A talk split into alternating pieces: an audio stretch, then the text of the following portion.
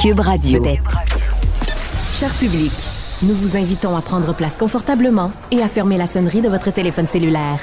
En cas d'incident, veuillez repérer les sorties de secours les plus près de vous. Bon divertissement. Un, deux, un, deux. OK, c'est bon, on peut y aller. Sophie Durocher. Elle met en scène les arts, la culture et la société pour vous offrir la meilleure représentation radio. Sophie Durocher. Tout un spectacle radiophonique. Bonjour tout le monde, j'espère que vous allez bien. Euh, c'est la veille de la fin de semaine. Peut-être que vous allez passer du temps avec vos enfants. Si vous êtes chanceux, on sait qu'il y a énormément de problèmes avec la jeunesse au Québec et qu'il y a beaucoup de problèmes avec la direction de la protection de la jeunesse. Et quand on parle de ces dossiers-là, la personne vers qui on se tourne très souvent, parce que c'est vraiment une défenseur, une avocate, une ambassadrice et une porte-parole des enfants au Québec, c'est Maître Valérie Assouline, que vous connaissez bien sûr, qui est avocate spécialisée en droit de la famille et de la jeunesse. Et euh, elle avait envie de dénoncer aujourd'hui une situation qui est inacceptable. Maître Assouline, bonjour. Bonjour. C'est euh, régulièrement dans les médias, vous faites des, des cris du cœur. Votre cri du cœur d'aujourd'hui, 22 euh, septembre, il porte sur quoi, Maître Assouline? Il faut que qu'on se réveille. Il faut qu'on arrête de faire de la politique sur le dos des enfants et sur les dos des enfants les plus vulnérables. Alors, euh, donc, euh, ben, en fait, on pourrait euh, prendre les propos que vous nous dites aujourd'hui et vous les avez dit en 2022, vous les avez dit en 2021, en 2020, et on peut remonter comme ça longtemps, Maître Assouline. Donc, je vous dirais, vous n'êtes pas tanné, des fois, de tirer la sonnette d'alarme et que le système ne réagisse pas. Le système, c'est comme si on, on veut pas voir ce qui se passe. C'est comme si déjà on a un système où personne n'est imputable. Oui, déjà hein? c'est un problème. Ouais, on arrive et personne n'est imputable, c'est toujours la décision de l'autre. Euh, il y a des enfants qui en décèdent hein, de, du manque de, suivi et puis il y a personne qui est responsable. Alors oui, il faut qu'on se réveille. Et moi, ce qui me choque, c'est quand je vois, par exemple, que notre bâtonnière euh, qui envoie une lettre à trois ministres et que cette, lettre, cette lettre-là reste sans réponse et qu'après, on a notre ministre de la Justice qui est offusqué d'avoir reçu cette lettre-là, qui aurait aimé euh, entendre des solutions. Mais ça fait combien d'années qu'on en parle de, de solutions? C'est pas à coup de millions, c'est à coup de volonté de vraiment changer une culture qui est défaillante. Ouais. Et ça, ça, ça bouge pas. Ça bouge pas. Ça, c'est très intéressant parce qu'au cours des dernières semaines, en effet, la bâtonnière euh, du Québec a fait cette sortie en disant, écoutez, j'ai contacté euh, Monsieur Carman, j'ai contacté Monsieur Jolin Barrette, j'ai contacté un troisième ministre, je leur ai demandé euh, une rencontre. Il y en a seulement un des trois qui a fait un accusé de réception. Les autres ont même pas répondu. Et euh, le ministre Jolin Barrette sort en disant, ben c'est pas comme ça qu'on fonctionne. Puis euh, il faut proposer des solutions concrètes. Euh, on a l'impression que ce sont des gens, mais je n'inclus pas la bâtonnière euh, là-dedans, mais euh, ce sont des gens qui sont prêts un peu à rester dans les nuages au lieu d'être concrètement là au ras des pâquerettes sur le terrain. Vous, vous êtes sur le terrain. Qu'est-ce qui vous inquiète le plus en ce moment, Maître Assouline? Les délais. Les délais euh, d'attente judiciaire le manque de services pour les familles, parce que les familles se retrouvent à la DPJ parce qu'ils n'ont pas eu les services en amont. Le manque de services lorsqu'ils arrivent à la DPJ. Le manque de compétences aussi, parce qu'on a des intervenants là qui débarquent et qui jugent les parents, et on se retrouve euh, avec des enfants placés basés sur des des impressions d'intervenants qui n'ont pas les qualifications pour, pour venir donner ces, ces, ces, ces impressions-là. Je comprends. Euh, on parle beaucoup du délai de 60 jours. Hein. C'est le point aussi qu'avait soulevé euh, la bâtonnière. Alors, pour nous l'expliquer concrètement, pour qu'on comprenne, parce qu'on on comprend dans le système de justice, évidemment, avec l'arrêt Jordan, il y a toutes sortes de délais qui sont, qui sont, qui sont, qui sont acceptables, au-delà d'un certain délai. Parlons des délais spécifiquement quand on parle de la jeunesse. Quels, quels sont-ils, ces délais-là? Et c'est quoi le fameux échéancier des 60 jours, Maître Assouline? Alors, tout d'abord, il faut savoir que l'arrêt Jordan ne s'applique pas en jeunesse. Voilà, c'est pour ça que malheureusement. Oui. Peut-être un arrêt Jordan version jeunesse. Pour la jeunesse. Et je vous dis que j'y pense. Mais ce qu'il faut présentement, c'est on a 60 jours. Lorsqu'un juge rend une décision en urgence, c'est souvent l'urgence est basée sur des oui-dire. hein. On arrive en urgence, il y a une situation, on a 60 jours, on va placer l'enfant dans un milieu et on a 60 jours pour évaluer la situation sur le fond. Mais ce 60 jours, il n'est pas respecté. Donc, il y a aujourd'hui des parents qui se font retirer leurs enfants en urgence et ça prend un an avant de passer devant un juge. C'est outrageux. Et il y a des mères, par exemple, qui se font retirer leur enfant parce qu'on a une impression clinique que oh, la mère est peut-être aliénante. hein. J'en ai, c'est ça mes dossiers. C'est ça les dossiers que j'ai. Et on attend une année avant d'être entendu euh, devant un tribunal. Et en attendant, on supervise ce parent-là pendant des, des mois et on limite les accès à cet enfant alors qu'on n'a pas de rapport de psychologue Oui. pour venir nous donner euh, une, que, que c'est bon ce qu'on Oui, que ce soit un, un regard objectif. un regard pour objectif. pouvoir, euh, voilà. Non, on a juste une impression d'un intervenant ou deux. Et euh, la raison pour laquelle, justement, dans les causes qui impliquent la jeunesse, il y a ce délai de 60 jours, c'est qu'on le sait, quand on parle d'un adulte, Oui. c'est pas souhaitable, mais on peut accepter qu'il y a un certain délai. hein. Tout le monde est capable de comprendre.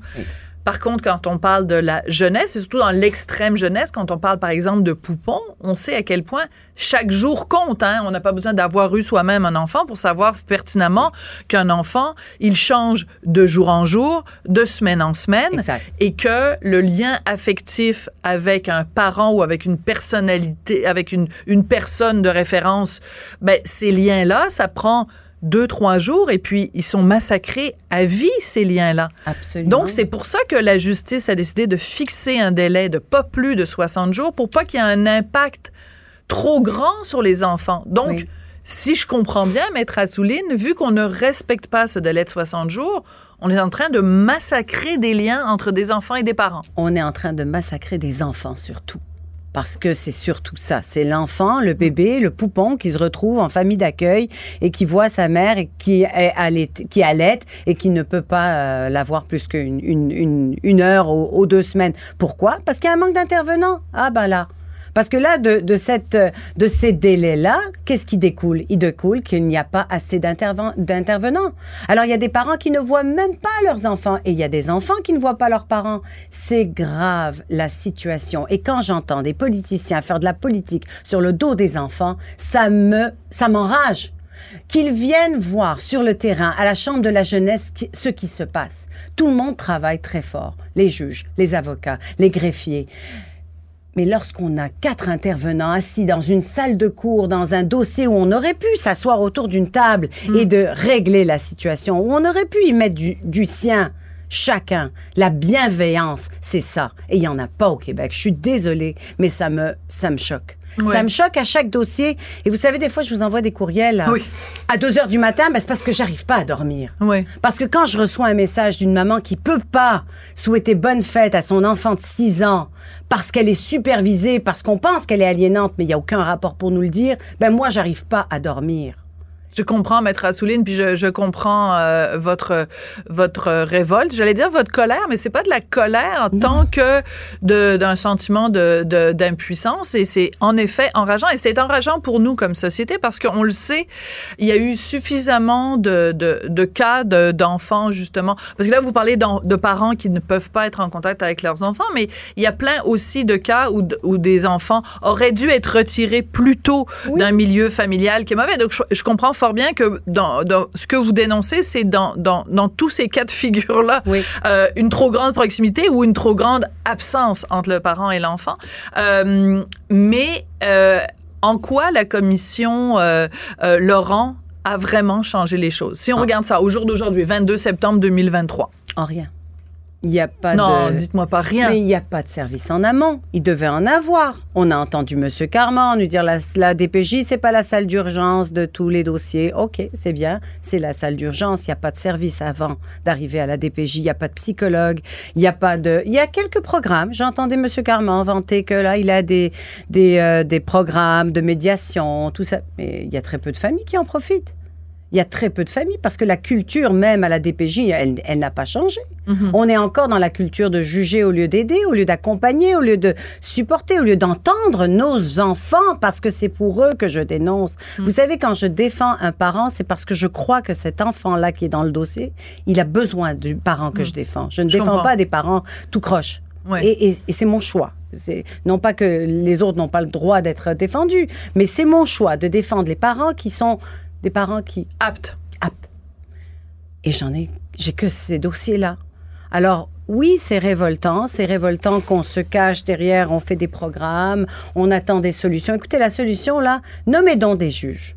Et Ouais. nommez-en suffisamment. Mettez l'argent d'abord pour ça. Ne- et permettez-nous aussi de payer les greffiers comme il faut, comme du monde, là.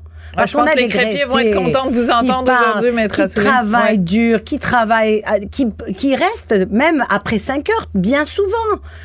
Donnons les moyens à la justice pour faire, pour respecter la loi, parce que la loi aujourd'hui n'est pas respectée. Et Mhm. dans le, les attendus de la nouvelle loi, le législateur a prévu que il faut le temps pour un enfant est bien différent du temps pour un adulte. Eh ben voilà, ça c'est comme euh, c'est vraiment c'est la base euh, du euh, de notre système de justice quand même justement le tribunal pour la jeunesse enfin pas le tribunal pour la jeunesse mais toute la, section justement où on s'occupe de la jeunesse on tient compte du fait que les attentes ne peuvent pas être les mêmes avec des enfants parce que chaque heure qui passe est une heure euh, est une heure perdue avec des conséquences énormes. Maître Assouline, Valérie Assouline, avocate spécialisée en droit de la famille et de la de la jeunesse. Je pense que l'invitation est lancée. C'est messieurs Carman, Jolin Barrette. S'ils ont envie de venir faire un petit tour sur le terrain, Ah, vous allez leur faire une visite guidée, Avec plaisir. personnalisée. Merci beaucoup, Maître Assouline. Merci. Merci. Sophie Durocher. Elle pose les projecteurs sur les acteurs de la nouvelle.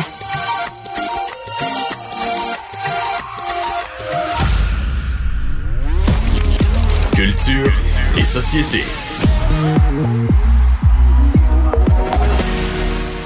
Jean-François, il y a plein de gens qui euh, se comportent comme si euh, la COVID, c'était fini. Puis pourtant, moi, je lis les journaux, puis la seule chose que je vois, c'est euh, attention, la COVID reprend, on va peut-être être obligé de se faire vacciner bientôt. Ça t'inquiète, toi aussi, hein? Ben, dans les CHSLD, entre autres, on peut voir, là, on a pu voir ça ce matin, qu'il y a de plus en plus de cas. Il y a plusieurs personnels soignants qui sont aux prises avec la COVID longue, parce que j'ai pas peur de mourir de la COVID. Mais la COVID longue, il y a personne qui a envie d'avoir ça, Non. qui est une, une séquelle euh, de la COVID. Mais en fait, c'est pas tant que j'ai peur de la COVID, comme j'ai pas plus envie d'avoir les microbes de personne. tu sais, je veux dire, aujourd'hui. La euh, gastro, je- ça te tente pas non plus. non, mais, mais, mais tu sais, j'ai trouvé qu'on avait oublié vite. Euh, Autant on a mis plein de mesures en place pendant la COVID pour pas se transmettre les microbes. Puis je, je suis pas en train de dire que je veux pas de microbes. Là, je veux dire, il faut avoir un système immunitaire. Et ça nous en prend une fois de temps en temps des petits microbes. Reste qu'il faut pas courir après le trouble. Puis aujourd'hui, je remplaçais euh, à Cube euh, Benoît Dutrisac qui, qui était malade. Puis tu sais, on a eu la discussion en studio de dire les momottes bleues, là, celles que tu as en avant de toi, là, qui nous empêchent ça. euh, Pour les gens qui sauraient pas à quoi ça sert en passant, là, c'est Ouais. pour nous empêcher de faire des Ouais. quand on parle. C'est un pop filter en bon français. Voilà. Euh, donc un, fil- un filtreur à pop-up. Euh, mais ça, là, on crache là-dedans. On s'en rend pas compte. Mais Ben quand oui. on parle, on postillonne. On, on- on a tous le même. Alors, dans la COVID, ce qu'ils ont fait, c'est qu'ils nous avaient tous donné, peu importe la station de radio, une momoute, un- notre pop-up à filter, là. Ils nous en avaient donné un pour que, quand on arrive en studio, on enlève celui de l'ancien, de, de l'ancien animateur, puis on met le nôtre pour éviter qu'on se transmette des microbes. Parce que, Ben oui. vous l'aurez remarqué, peu importe la station de radio que vous écoutez dans la vie, quand un microbe, un animateur est malade, je vous garantis que dans le mois suivant, ils vont presque tous l'être un après l'autre. Quand ça se met à virer dans un studio, C'est vrai. on touche au même clavier, on répond au téléphone, Ah ouais. euh, ça tourne vite. On peut pas je me tout- dis, comment ça se fait qu'on a T'as tout à fait ça se fait qu'on a oublié tout ça? Je ne dis pas que Benoît a la COVID, puis je suis pas en train de me dire que je vais faire un test ce soir. Mais s'il y a un rhume, s'il y a une grippe, s'il y a la gastro, je la veux pas plus. Mais comment ça se fait qu'on a tout? Tout oublié ça déjà. Voilà. C'est-à-dire qu'en fait, euh, je pense certainement que pendant la COVID, pendant la pandémie, il y a eu certains excès de confinement, Ah ouais. peu importe, ça c'est c'est évident. Bon, cela étant dit, il y a quand même des choses qu'on a apprises, euh, l'importance de se laver les mains, même si c'était pas transmis de cette façon-là, mais il reste quand même qu'il y a plein d'autres euh, petites bibites qu'on se transmettait normalement, mais à force de se laver les mains, à force de... Moi, ce que j'ai adoré de la pandémie, mon beau Jean-François, c'est que les gens ont arrêté de se serrer la main puis de se donner des bisous. Moi, j'adorais ça parce que moi, je pense qu'il faut faire comme les Japonais. Les Japonais, ils se serrent pas la main, ils se donnent pas des bisous, à moins dans l'intimité, ben oui, il faut toujours bien se reproduire. Mais je veux dire, devant un, devant un inconnu, ils font ça Mais on comme se ça. reproduit pas avec les bisous en passant, hein, Sophie, juste te dire. Là. Merde! Attends, j'appelle Richard. C'est pas de même Hey, que ça Richard! fonctionne. Je pensais que j'étais enceinte, tombée enceinte, mais je t'ai donné des bisous, ça a l'air que c'est pas ça. Barry, il dit, c'est comment qu'on fait des enfants? Ah, on l'expliquera, Ron. Ah, OK. Bon. Mais euh, ce que je veux dire, c'est que les Japonais, donc, euh, ils, sont, ils se saluent comme ça. Puis c'est très mal vu de serrer la main parce que les Japonais sont très conscients, sont très propres, très euh, obsédés par l'hygiène et savent très bien que si on se donne la main, puis qu'on donne la main à 25 personnes, ben c'est 25 possibilités de tomber malade, puis de... C'est dégueulasse. Ouais. C'est là, proprement dégueulasse de donner la main à quelqu'un. Puis pendant la pandémie, on le faisait pas. Mon Dieu qu'on était bien. pour vrai, pour vrai de vrai, là, euh, au-delà des microbes, moi, la pandémie m'a fait réaliser que j'aimais pas ça de donner la main. Encore en fin de cette semaine, Ah. J'avais une conférence de presse, puis là, il y avait plein de clients, plein de monde, puis là, j'étais l'animateur, fait qu'ils veulent tous venir nous serrer la main. Mais honnêtement, honnêtement, j'étais à l'aise avec le, le coup de poing, là. Oui, hey, salut, le le petit coup de poing. Le coude, à la limite. Mais je veux dire, pourquoi, pourquoi ce serrage de main? C'est dégueulasse, plus, les mains. Conférence de presse, il y a plein de monde qui allait prendre la parole. Il était nerveux. Un paquet de mains moites, un en arrière de l'autre. Euh, on ne sait pas ce qu'ils ont fait avant parce que ça, c'est un autre des problèmes. Tantôt, Ben oui. on parlait le, le lavage de mains, Sophie. Autant on était fou et trop avec ça. Ça, ça a pris le bord vite. Ben oui. T'installe-toi dans une toilette de centre d'achat cinq minutes. Tu vas être surpris du nombre de personnes qui vont en salle de bain et qui se lavent pas les mains en OK. sortant. Bon, moi, là, j'ai quelque chose à dire là-dessus. Si tu fais un numéro 2, faut que tu te laves les mains. Si tu fais un numéro 1, as-tu vraiment besoin de te laver les mains? Euh, je touche à ma quéquette, Sophie. Ah oui, mais toi, t'es un garçon, c'est vrai. Ouais. Ouais. Mais même, toi, c'est parce qu'après ça, tu vas aller toucher un sein dans le centre d'achat. Tu Ouais. vas aller toucher. Non, mais ce Moi, je serait vais toucher mieux. au même sein. Oui, mais à la maison, la maison, là, tu te laves pas ah, à les la mains. maison, si tu veux pas te Bon. laver les mains, Bon. ça, me- ça me dérange moins. Oui, mais quand tu fais un dire, dans numéro les- 2, il faut te laver les mains quand même? Dans les endroits publics, je, Faut tout le temps que. se laver les mains. Je veux dire, qu'il y ait COVID ou plus de COVID, Oui. ça n'a rien à voir, là. Je veux Oui. dire, tu, tu- Les gens tu ont t'es pas farfouillé d'hygiène. Non. Puis des fois, il y en a qui font juste un- mettre un petit peu d'eau sur le bout des doigts, là, puis ils partent. Non, non. Je veux dire, on est dans un endroit public, un peu de respect. Fait que moi, ça veut dire que, mettons, en conférence de presse, j'ai serré des gens, de la main des gens qui sont allés euh, à la toilette, puis qui jugeaient que vu qu'ils n'avaient pas fait un numéro 2, ils n'avaient pas besoin de se laver les mains. Mais moi, je leur ai serré la main. Ouais. Tu sais, je veux dire, je- je- bref, ça, c'est pas nécessaire. Même chose que la bise. Moi, pour vrai, je la fais pratiquement plus. Quand les gens s'avancent, ils doivent me trouver bizarre, mais je fais une petite accolade, comme ça. Oui. Puis c'est correct. Ça donne quoi, là, le bec, juste le coin de la joue ici, puis Non, le mais- bec juste de l'autre côté de l'autre joue. Ouais. Ça m'a toujours tanné. Dans Moi les aussi, fêtes, ça m'a toujours tanné. Hey, quand j'étais jeune, on nous obligeait en partant. là, ma mère disait fais le tour, là, les mononcles et les matantes avant de partir. Là, on faisait. Arc. Hum, hum. on les faisait toutes. On Hop. disait bye à tout le monde. On- sais, je, je veux dire, s'il y a des affaires que j'aurais aimé qu'on retienne de la pandémie, ça fait partie de ça. Un peu Mais de. il faudrait que tu te promènes avec un petit écriteau ici euh, pour dire aux gens, pour pas que les gens pensent que, t'es, euh, t'sais, que tu sais pas vivre puis que t'as pas de manière, tu sais, pour expliquer aux gens, ben moi, je salue comme les Japonais. Là, je fais ça comme ça. Euh, t'as juste à inventer que t'es japonais. De toute façon, aujourd'hui, avec le ressenti, t'as juste à dire que ton ressenti, c'est un ressenti japonais.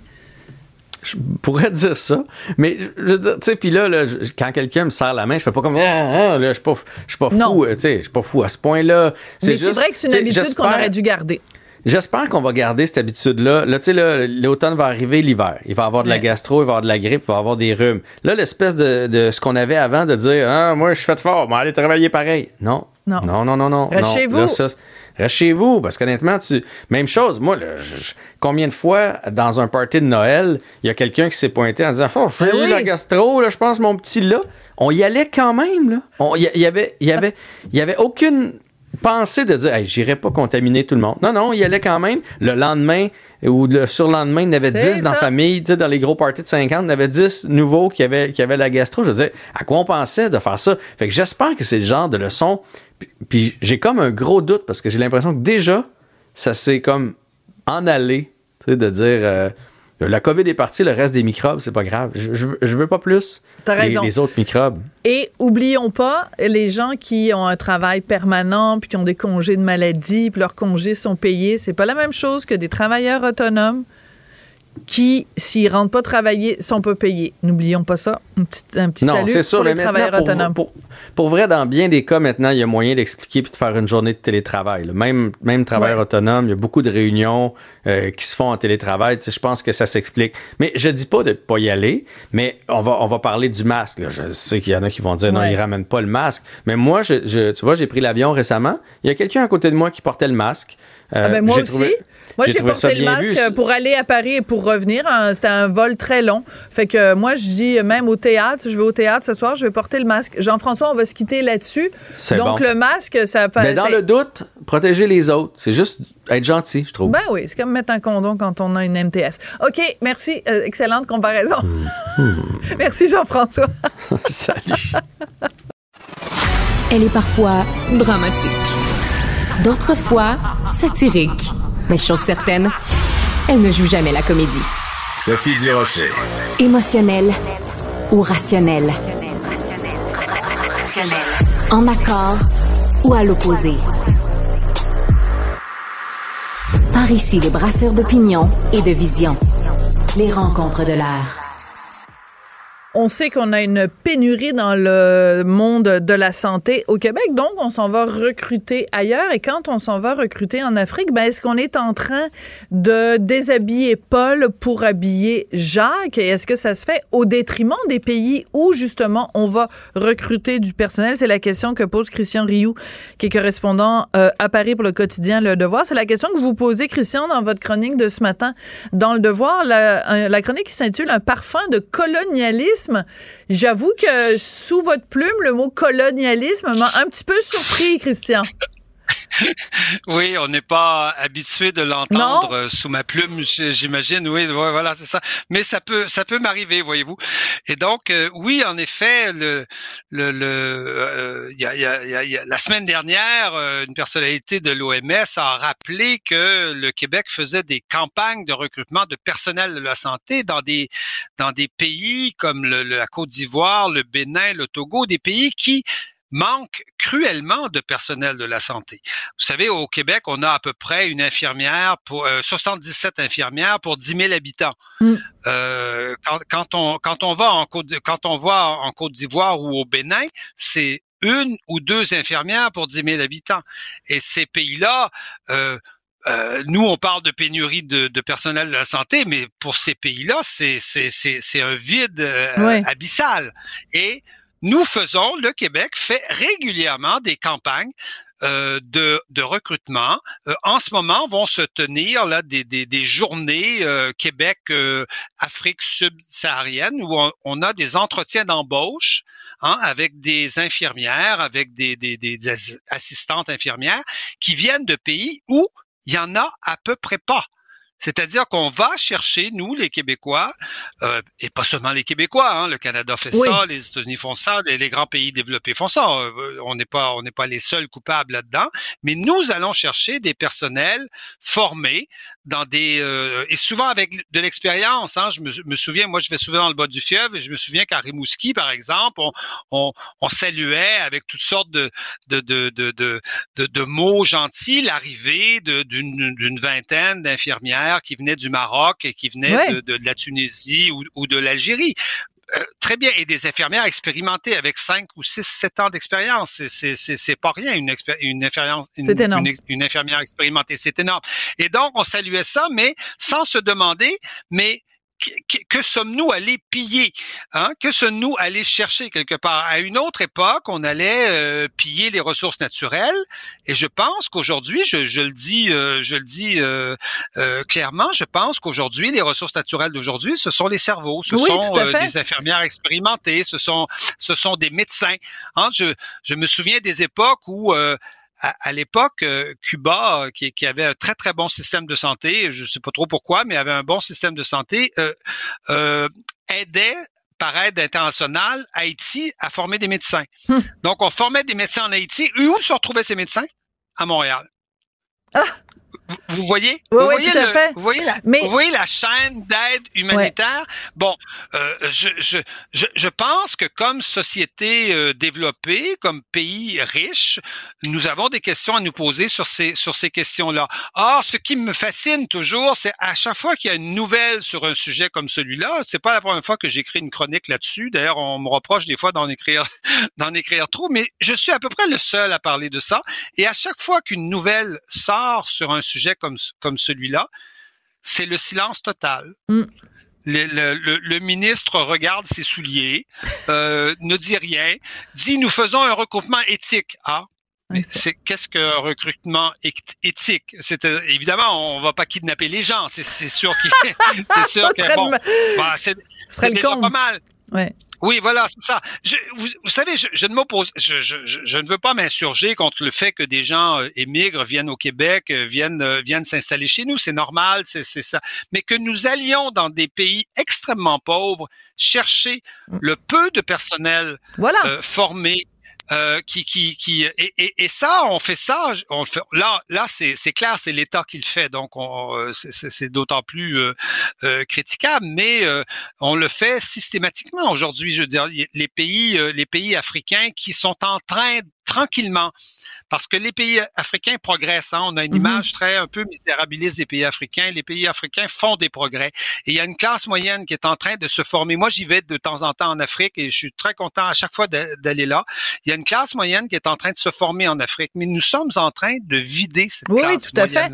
Mais moi, je trouve que vous posez une question euh, qui est une, une, question profondément morale et c'est une question euh, à laquelle on doit on doit se poser la, la, question de dire pourquoi si on va comme vous le dites vous utilisez le mot piller qui est un mot très fort mais si on va en effet piller cette ressource qui est une ressource humaine en Afrique est-ce qu'on n'est pas en train de dire ben la vie d'un blanc au Québec est plus importante que la vie de quelqu'un en Afrique parce que nous, on a besoin d'avoir un ratio de justement 77, 78, 80, 100 infirmières pour 100 000 personnes.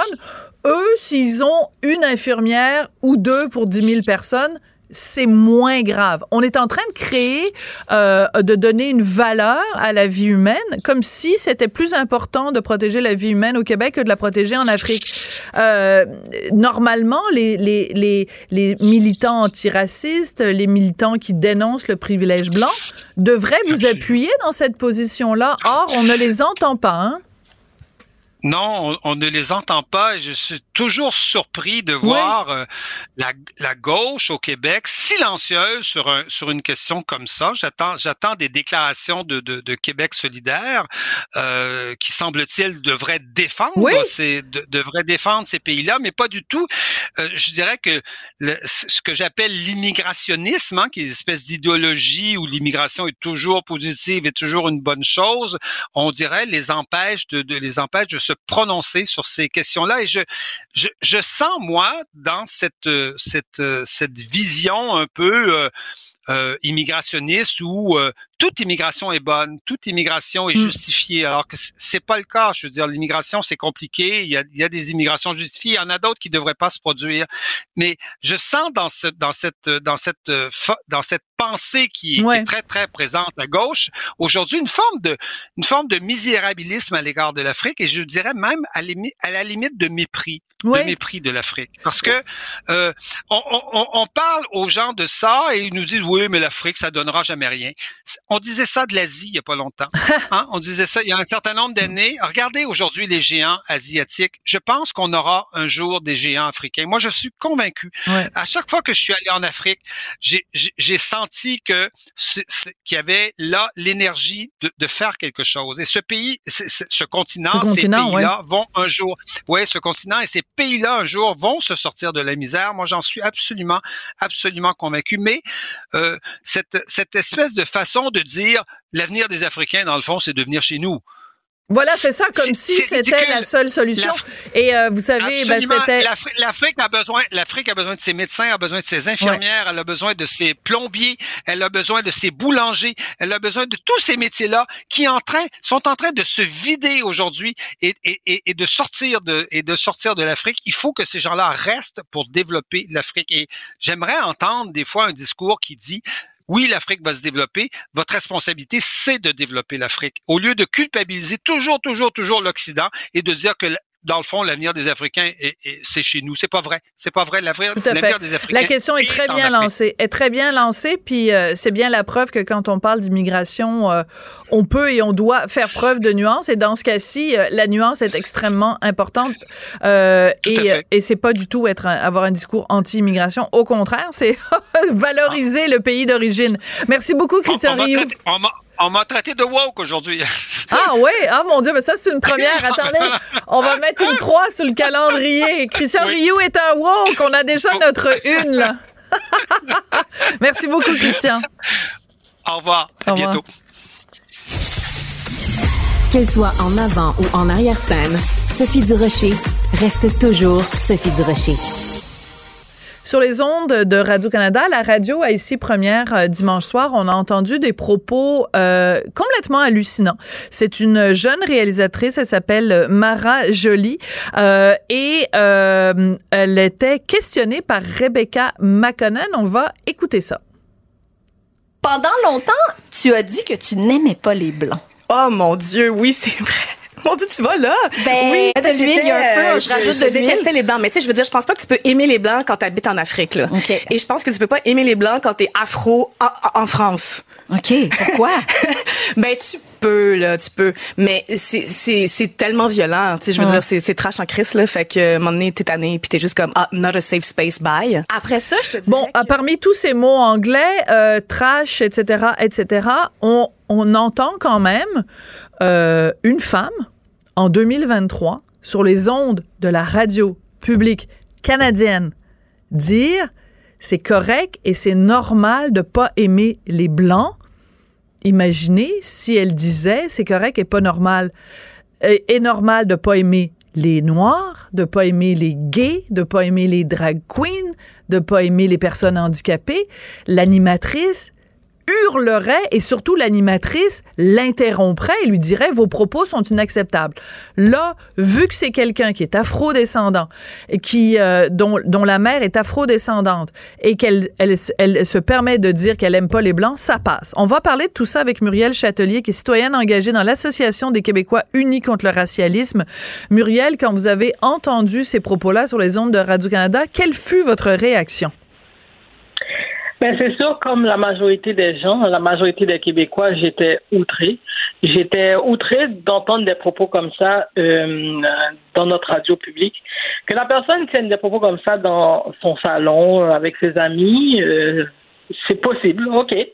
Euh, sauf que je pense que notre diffuseur public devrait s'abstenir de publier de tels propos et surtout, comme vous le dites si bien, si ça avait été des propos envers euh, d'autres ethnies, que ça aurait été envers des Noirs, envers des Asiatiques, envers n'importe quel groupe minoritaire, en fait, ça n'aurait jamais passé. Ça n'aurait jamais été accepté. Mais par contre, quand on parle des Blancs, du groupe dominant, ça, c'est devenu, c'est devenu euh, acceptable, c'est pratiquement normalisé dans le discours euh, de pouvoir dire euh, qu'on n'aime pas les blancs. Je ne peux, pas comprendre que notre diffuseur public ait accepté de publier ça. Puis je comprends pas non plus la réaction de l'animatrice. C'était sur un ton badin, on riait. J'ai rien, j'ai pas compris euh, comment ça a pu être accepté. Il y a beaucoup de gens qui m'ont écrit parce que j'ai parlé de ça dans une chronique du Journal de Montréal, Journal de Québec ce matin. Beaucoup de gens ont réagi à ma chronique et beaucoup de gens m'ont écrit en me disant qu'ils avaient soit l'intention de le faire ou qu'ils l'avaient fait, de déposer une plainte à l'Ombudsman de Radio-Canada. Est-ce que vous pensez que c'est l'avenue à prendre pour euh, réagir à de tels propos? Ben, je pense que c'est une des avenues à prendre et puis je vois qu'il y a déjà eu des résultats. C'est sûr que vous avez publié une chronique à ce propos. Beaucoup de gens se sont élevés sur les réseaux sociaux. J'ai vu que Radio-Canada euh, a enlevé euh, l'extrait vidéo sur Facebook et sur Instagram. Donc, je crois qu'il y a déjà une réaction. Puis je pense que oui, il faut continuer à porter plainte pour qu'on dise à notre diffuseur public que c'est inacceptable, que nous, en tant que citoyens qui payons pour cette radio, mais que pour nous, on ne peut pas euh, tolérer ce genre de propos à la radio. Oui. Alors, c'est très particulier parce qu'à Radio-Canada, on se rappelle qu'il y avait euh, un chroniqueur, Simon Jaudoin, à l'émission d'Annie Desrochers, le 15-18, qui avait euh, prononcé le titre du livre de Pierre Vallière et qu'il avait donc utilisé le mot en haine, que ça avait euh, euh, causé euh, donc beaucoup de, de, de, de, détresse chez un monsieur qui s'appelle Ricardo Lamour et qui avait donc porté plainte à Radio-Canada. S'en est suivi tout un tintouin, tout un scandale, etc. Le CRTC c'est est, est rentré là-dedans et Radio-Canada a décidé qu'à partir de maintenant, quand un animateur est témoin de propos qui sont inacceptables, c'est son rôle d'animateur d'intervenir et de s'excuser des propos qui viennent d'être prononcés. Alors, je pose la question, euh, Muriel, pourquoi Rebecca McConnell n'a-t-elle pas euh, euh, obtempéré aux directives du diffuseur? Pourquoi n'a-t-elle pas interrompu l'intervenante pour s'excuser des propos qui devenaient d'être tenus? Parce que c'est le deux poids, deux mesures. On sait, quand on parle, quand on parle de, de on sait là, selon certaines personnes, le racisme anti-blanc n'existe pas. Donc, le fait de proférer de tels, de, de, de prononcer de tels mots, euh, ce n'est pas du racisme selon ces gens-là, alors que c'est complètement faux. Le fait de dire je n'aime pas telle personne parce qu'elle est telle couleur, c'est du racisme, c'est du racisme pur et simple. Donc, euh, pour moi, c'est vraiment une question de deux poids, deux mesures. Le racisme envers les Blancs est acceptable, il est accepté. Et euh, c'est c'est pourquoi que je dis que c'est important que les gens portent plainte pour qu'on puisse dire que non, c'est pas acceptable.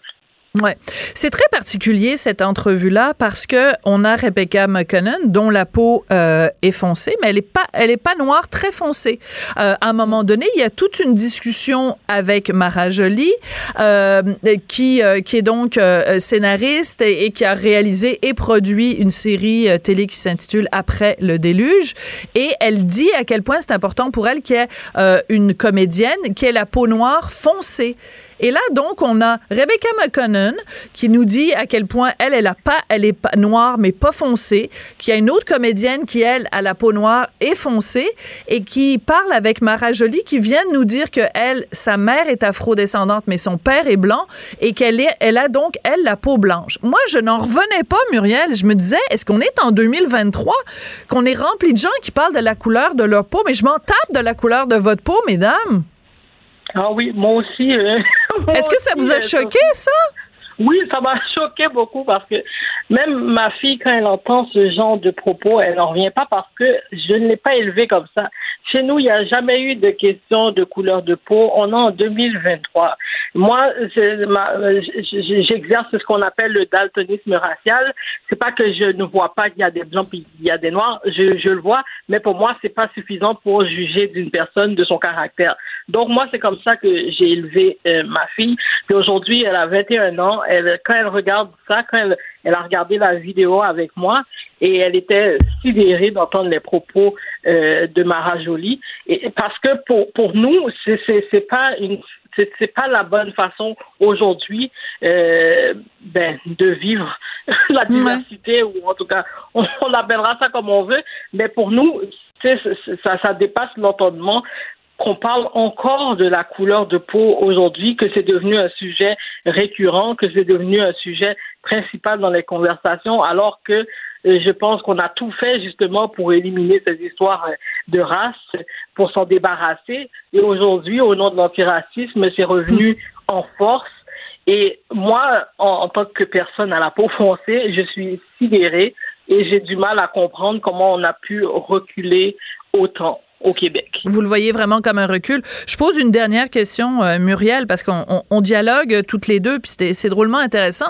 Euh, quand il y avait eu la fameuse affaire de la plainte contre Radio-Canada euh, et l'émission du 15-18, l'argument de la personne qui était offensée, c'était de dire, ben, imaginez qu'il y a un enfant noir qui est dans la, dans la voiture avec son, ses parents et qui entend quelqu'un prononcer le mot, le mot nègre, ben, et c'est extrêmement offensant et c'est extrêmement blessant.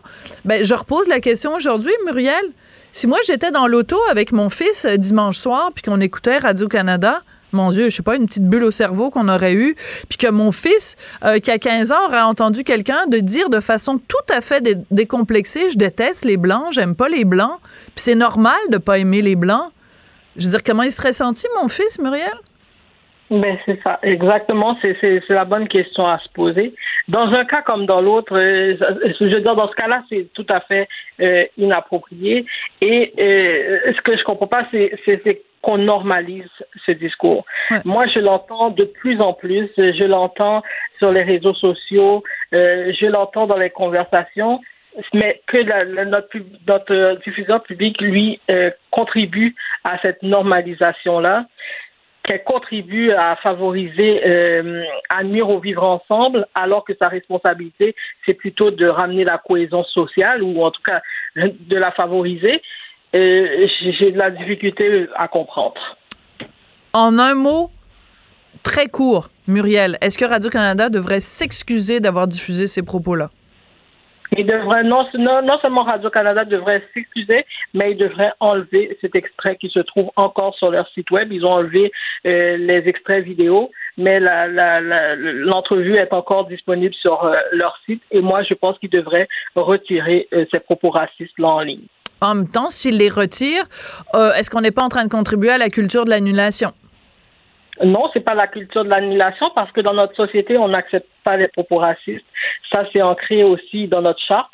Euh, donc, euh, non, c'est pas de l'annulation, c'est inacceptable. On va continuer de suivre le dossier. Muriel Châtelier, je rappelle que vous êtes une citoyenne engagée dans cette association qui est très importante, l'Association des Québécois unis contre le racialisme. Le racialisme, c'est quoi? Ben, c'est justement ça. C'est de porter constamment une lunette où on évalue les individus, non pas sur le contenu de leur caractère, mais sur la couleur de leur peau. Merci beaucoup, Muriel. Merci à vous.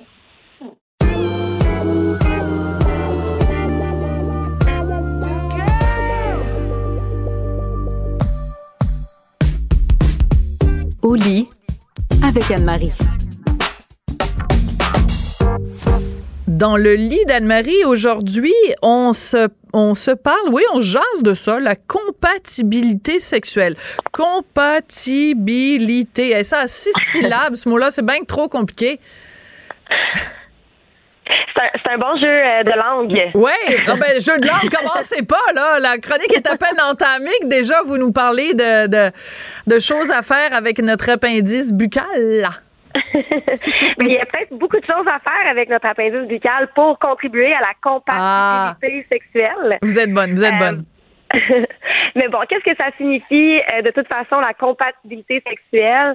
Ben en fait, euh, je pense qu'il y a beaucoup de gens qui se posent la question puis qui la recherchent dans leur sphère intime, dans les rapports sexuels c'est euh, dans quelle mesure nos besoins, nos désirs sexuels s'accordent avec ceux d'un ou de une partenaire. Euh, bon, il y a des gens qui vont ressentir ça spontanément euh, dans leur relation, mais je vous dirais que parfois il faut y travailler et ça c'est la bonne nouvelle parce que c'est quelque chose qui est fluide et ben si on met les efforts pour renforcer le lien, ben ça peut fonctionner. D'accord. Depuis que vous faites une chronique euh, à Cube, Anne-Marie, il y a quelque chose qui revient tout le temps, c'est la communication. Euh, des fois, il y a de la communication non verbale dans la sexualité. Il y en a beaucoup même. Euh, dans ce cas-là, est-ce que cette compatibilité-là, elle est liée à la qualité de communication qu'il y a entre les partenaires? Tout à fait. Donc, je sais qu'on on, martèle un peu euh, la communication dans le cerveau des gens, puis les gens vont dire, OK, c'est une question de communication, c'est une question de communication, mais en même temps, la sexualité est tellement un sujet qui a été tabou longtemps mm. qu'on n'a pas le réflexe nécessairement de, de se questionner, d'en parler. Puis, moi, je dis toujours, quand, quand je rencontre quelqu'un euh, pour savoir si je, je, suis compatible avec cette personne-là dans les différentes sphères de ma vie. Pour moi, c'est naturel de poser des questions dans la sphère intime également parce que il y a des gens qui vont se dire ben est-ce que je peux être en relation avec quelqu'un si je suis pas compatible sexuellement? Ça, c'est quelque chose qu'on devrait d'emblée euh, se questionner quand on rencontre quelqu'un parce que ben, c'est comme n'importe quelle sphère de notre vie. Si c'est une sphère qui est importante pour nous, ben, il faut savoir si c'est compatible.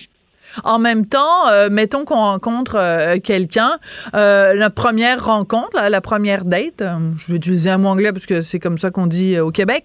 est-ce que entre le, fromage et le dessert, est-ce que c'est vraiment le moment de dire, ben moi j'aime beaucoup le cunilingus ou moi c'est des relations anales ou c'est moi j'aime ça me faire attacher. Je veux dire, je sais pas. Est-ce que c'est vraiment, est-ce que c'est quelque chose qu'on qu'on qu'on peut vraiment aborder dès les débuts ou, euh, ou est-ce qu'on garde ça seulement c'est vraiment quelque chose qui est rédhibitoire dans le sens que si, si la personne aime pas faire telle, telle, telle affaire, ça donne rien d'aller plus loin parce que de toute façon, ça marchera pas entre nous? Ben, OK, je vais répondre en, deux temps à cette question-là. Premièrement, je pense que c'est une discussion qu'on doit avoir organiquement avec quelqu'un d'autre. Je pense que euh, de s'ouvrir à une autre personne, c'est quelque chose qui se fait graduellement. Donc, euh, de parler peut-être euh, de, ces, de nos blessures, euh, de, notre enfance, de, de, toutes sortes de sujets qui vont être un peu plus personnels.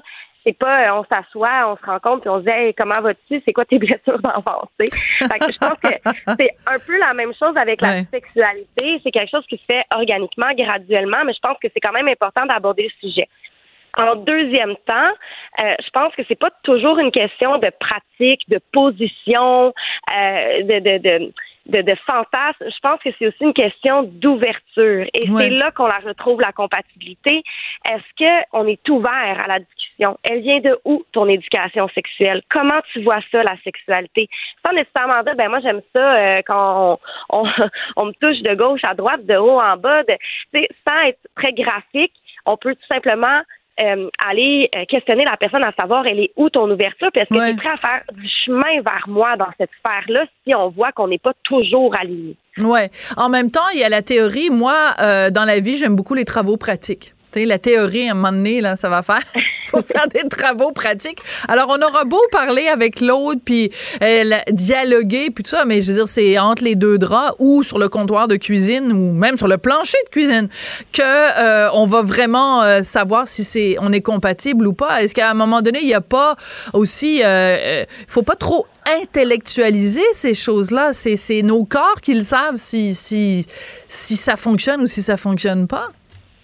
C'est un très bon point. Puis oui, je pense qu'il y a une chimie qui se fait, une connexion qui se fait, mais euh, il faut pas oublier non plus que c'est encore tout nouveau de parler de sexualité, puis qu'on est très, euh, on a été socialisé à travers des scripts sexuels très euh, très linéaire. Hein. On va parler de entrée, repas, dessert, préliminaire, euh, euh, pénétration, orgasme, par exemple, dans un contexte hétérosexuel. Puis les gens le font de manière naturelle, sans nécessairement se questionner toujours à savoir si c'est vraiment ce qu'ils ont envie de faire.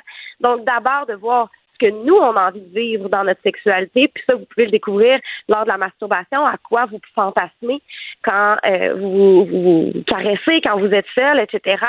Euh, quel genre de musique vous aimez écouter, euh, quel genre d'ambiance? La musique? absolument. Ah, moi, non, pas de musique. Ben, absolument. La musique? Ben oui, ah, les études, le, oui, oui, absolument. Puis les, les, études prouvent que chez les femmes, notre canal auditif en est un des plus puissants dans notre communication. Et donc, chez les femmes, et c'est pour ça que la porno audio a pris beaucoup d'ampleur dans les dernières années, parce que euh, les femmes, les sons, les paroles, la oui, oui, oui. ça peut être quelque chose qui... Oui. Attention, parce que je viens de dire oui, oui, oui, là, comme si j'étais... non, c'était pas un oui, oui, oui, j'approuvais ce que vous disiez. Mais euh, donc, c'est pas la même chose, écouter de la musique et écouter euh, un partenaire ou écouter des, des, des, mots des mots chargés. c'est pas c'est pas c'est pas la même chose, mais j'aimerais ça qu'on fasse une chronique sur la musique, puis on pourrait peut-être faire un sondage interne ici à, à Cube Radio, anonyme anonyme. Je vais mettre une boîte en carton et puis je vais demander aux gens euh, avec qui je travaille euh, tous les jours de mettre sur un petit bout de papier est-ce que vous écoutez de la musique quand vous vous masturbez? Euh, est-ce que vous écoutez de la musique quand vous faites l'amour avec un ou des partenaires? Et on va révéler en primeur les résultats du sondage pendant votre chronique. Est-ce que ça vous va, Anne-Marie? J'adore ça. Puis pour ceux et celles qui le font, nous écrire votre chanson préférée. Ah, ben oui! Puis on en fera jouer des extraits. Vous allez avoir des, des gens qui vont, ils vont jouir à travers toute la station. Ça va être de toute beauté. Merci beaucoup, Anne-Marie. oui, on va avoir une belle liste. Merci beaucoup, Anne-Marie Ménard, donc professionnelle en sexologie. Je voudrais remercier Audrey Robitaille, et Marianne Bessette à la recherche, Tristan Brunet-Dupont à la mise en onde. Merci beaucoup. Et passez un excellent week-end, une très belle fin de semaine. On se voit lundi. Cube Radio.